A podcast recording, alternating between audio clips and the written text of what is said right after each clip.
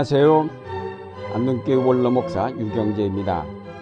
오늘은 주님의 기도의 세 번째 간구인 아버지의 뜻이 하늘에서와 같이 땅에서도 이루어지게 하소서를 생각해 보려 합니다. 땅에서 이루어져야 할 하나님의 뜻은 무엇일까요? 이것은 모든 신앙인이 부딪히게 되는 가장 기본적인 물음의 하나입니다. 우리가 이것을 바로 알려면 그 뜻을 행하려 오신 예수님에게 있어 그 뜻이 무엇이었는지를 살펴야 합니다. 예수님은 요한복음 6장 38절에서 그것은 내가 내 뜻을 이루려고 해서가 아니라 나를 보내신 분의 뜻을 이루려고 하늘로부터 내려왔기 때문이라고 하시므로 자기가 세상에 온 목적이 아버지의 뜻을 행함에 있음을 분명히 밝히셨습니다. 그러면 예수님에게 있어서 하나님의 뜻은 무엇일까요? 그것은 말할 것도 없이 하나님 나라를 세우는 일입니다. 하나님의 주권이 하늘에서와 같이 땅에서도 완전히 통하는 하나님 나라를 실현하고자 예수님께서 이 땅에 오셨습니다. 하나님 나라의 실현은 곧 인간의 구원이요 만물의 완전한 연합과 완성을 뜻합니다. 사도 바울은 에베소서 1장에서 이를 분명하게 설명해 주고 있습니다. 그리스도 안에서 미리 세우신 하나님이 기뻐하시는 뜻을 따라 하나님의 신비한 뜻을 우리에게 알려주셨습니다. 하나님의 경륜은 때가 차면 하늘과 땅에 있는 모든 것을 그리스도 안에서 그분을 머리로 하여 통일시키는 것입니다.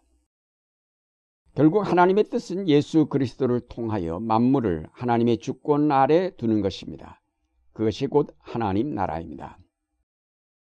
이런 하나님의 뜻이 하늘에서와 같이 땅에서도 이루어지기를 간구하는 것입니다. 하늘과 땅이란 말은 하나님의 모든 피조기를 가리킵니다. 아버지의 뜻이 하늘에서와 같이 땅에서도 이루어지게 하소서라고 기도하는 것은 하나님의 나라는 어떤 구별된 특정한 장소에 국한되는 것이 아니라 모든 세계가 그 나라의 용토임을 말합니다. 하나님의 뜻이 예수를 믿는 사람들 가운데서만 이루어지기를 바라는 것이 아니라 이 사회의 정치, 경제, 문화의 모든 방면에서 이루어지기를 간구하는 것입니다. 오늘날 우리가 아버지의 뜻이 하늘에서와 같이 땅에서도 이루어지게 하소서라고 기도할 수밖에 없는 것은 지금 땅에서는 이런 하나님의 뜻이 제대로 실현되고 있지 않기 때문입니다. 그래서 예수님이 이 땅에 오셔야만 했고 예수님 이후 그의 제자된 그리스도인들이 계속해서 이 땅에 아버지의 뜻이 실현되도록 기도하며 노력합니다. 아버지의 나라가 오게 하시며에서도 살펴본 것처럼 이 땅에 아버지의 뜻이 이루어지기를 간구하여야 합니다. 우리가 이 땅을 떠나서 아버지의 뜻이 이미 이루어진 하늘에 올라가는 것이 아니라 이 땅도 하늘에서와 같이 아버지의 뜻을 받들므로 변화되기를 기도하는 것입니다. 오리겐이라는 교부가 말하기를 하나님의 뜻이 하늘에서 이루어진 것 같이 땅에서 이루어진다면 땅은 이미 땅일 수 없다. 그때 우리는 모두 하늘에 있을 것이다. 라고 하였습니다. 그렇습니다. 이 땅을 변화시켜 하늘나라로 만드는 것입니다. 예수님은 우리에게 이것을 위해 기도하라고 가르치셨습니다. 그러므로 이 땅에 하나님의 뜻이 이루어져야 합니다. 이 땅이 하늘나라로 변화되어야 합니다.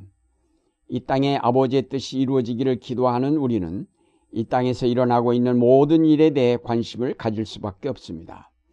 우리는 교회라는 성 안에 머물면서 사탄의 공격을 방어하기만 할 것이 아니라 성문을 열고 나가 사탄을 공격함으로 하나님의 영토를 확장해 가야 하지 않겠습니까? 우리의 목표는 한 사람 한 사람 전도해서 그를 이 교회라는 성 안으로 끌어들이는 데 있는 것이 아니라 이 땅 전체를 변화시켜 교회되게 하는 데 있습니다. 이것이 세 번째 탄원의 중요한 의미입니다. 다음으로 우리가 아버지의 뜻이 땅에서 이루어지기를 기도할 때 먼저 나 자신에게서 이루어지기를 기도해야 할 것입니다. 마태복음 7장 21절에서 예수님은 말씀하셨습니다. 나더러 주님 주님 하는 사람이라고 해서 다 하늘나라에 들어가는 것이 아니다. 하늘에 계신 내 아버지의 뜻을 행하는 사람이라에 들어간다고 하셨습니다. 여기서 아버지의 뜻은 무엇일까요? 그것은 예수님의 제자로 사는 것, 산상설교의 정신에 따라 삶의 방향을 잡는 것입니다. 또 로마서 12장에 보면 하나님의 선하시고 기뻐하시고 완전하신 뜻은 우리가 이 시대의 풍조를 본받지 말고 마음을 새롭게 함으로 변화를 받는 것입니다. 사도 바울은 이런 우리의 생활의 변화를 한마디로 요약해 주었습니다. 하나님의 뜻은 여러분이 성결하게 되는 것입니다. 우리가 하나님의 뜻을 따른다는 것은 우리 자신을 모든 죄악에서 벗어나게 해 성결하게 하며 경건과 진실을 추구하게 하는 것입니다. 이런 삶의 변화를 바울은 또 다른 말로 설명해 줍니다. 항상 기뻐하십시오. 끊임없이 기도하십시오. 모든 일에 감사하십시오. 이것이 그리스도 예수 안에서 여러분에게 바라시는 하나님의 뜻입니다. 기쁨과 감사에 넘친 삶이 하나님의 뜻입니다. 고난과 아픔으로 가득 찬 세계 속에서 우리는 어떻게 기쁨을 발견하며 감사의 생활을 이룩할 수 있을까요? 이 세상 가운데 육체의 욕망 가운데 머물 때는 기쁨과 감사는 발견할 수 없습니다.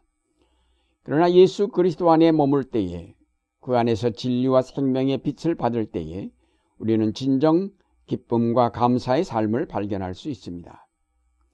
뜻이 이루어지게 하소서라는 기도는 바로 내가 기쁨과 감사의 삶을 그리스도 안에서 이룩할 수 있기를 간구하는 기도이기도 합니다. 이렇게 하나님의 뜻을 내 생활 속에서 실현할 때 우리는 또 영생의 약속도 받게 됩니다. 요한일서 2장 17절에 이 세상도 사라지고 이 세상의 욕망도 사라지지만 하나님의 뜻을 행하는 사람은 영원히 남습니다. 라고 했습니다. 그러므로 우리는 이제부터는 육신의 남은 때를 인간의 욕망대로 살지 말고 하나님의 뜻대로 살아야 합니다. 이것이 이 세 번째 간구에 포함된 또 하나의 기도입니다. 끝으로 아버지의 뜻이 이루어지게 하소서라고 기도하는 것은 내 뜻이 아닌 아버지의 뜻이 인간의 뜻이 아닌 하나님의 뜻이 이루어지기를 간구하는 것입니다. 우리가 기도를 드릴 때 흔히 아버지의 뜻을 찾지만 실상은 나의 뜻을 하나님 앞에 관철시키려고 합니다. 그러나 예수님께서 가르쳐 주신 기도는 내 뜻이 아닌 아버지의 뜻이 이루어지도록 기도하라는 것입니다. 예수님 자신이 철저하게 자기의 뜻은 접어두고 오직 아버지의 뜻에 순종해 사셨습니다. 그것은 하나님의 뜻을 따름이 곧 죽음까지도 불사한다는 의미입니다. 하나님의 뜻은 그런 의미에서 깊고 심각한 것입니다. 하나님의 뜻이 이루어진다는 것은 철저하게 나의 죽음을 전제로 하며 인간의 참된 중심은 나가 아니라 거룩하신 하나님이심을 깨닫는 것입니다. 또한 나의 뜻이 아닌 아버지의 뜻을 강구한다는 것은 하나님의 신비로운 계획에 나 자신을 내 맡기는 것을 의미합니다. 온 우주 만물을 창조하신 하나님의 지혜로 말미암아 정해진 그 뜻을 따른다면 때로 우리가 그것을 볼 수 없고 이해할 수 없을지라도 언제나 그것은 완벽한 것이며 또 선한 것임을 깨닫게 됩니다. 오늘날의 세계가 모두 자기 뜻대로 움직여 왔는데 그 결과는 실패요, 고통이며 절망입니다. 그런데도 사람들은 고집스럽게 거기서 벗어나 보겠다고 안간힘을 쓰고 있습니다.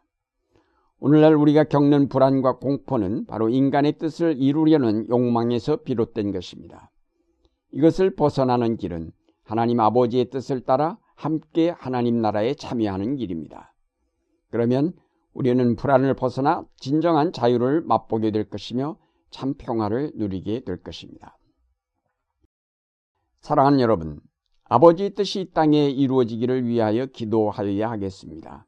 기도할 뿐 아니라 이를 위하여 이제까지 굳게 닫고 있었던 교회의 문을 열고 이 사회 속으로 나아가 아버지의 뜻이 무엇인지를 선포하며 그 뜻이 이루어지도록 일하여야 하겠습니다. 투쟁하여야 하겠습니다. 이 땅에 하나님의 나라를 실현하고자 오늘도 쉼 없이 기도하며 우리 자신을 산제서로 드려야 하겠습니다. 이제 완전히 아버지의 뜻에 순종하여 사신 예수님을 본받아 내 뜻을 버리고 아버지의 뜻에 완전히 복종하여 사는 여러분의 생애가 되시기를 바랍니다.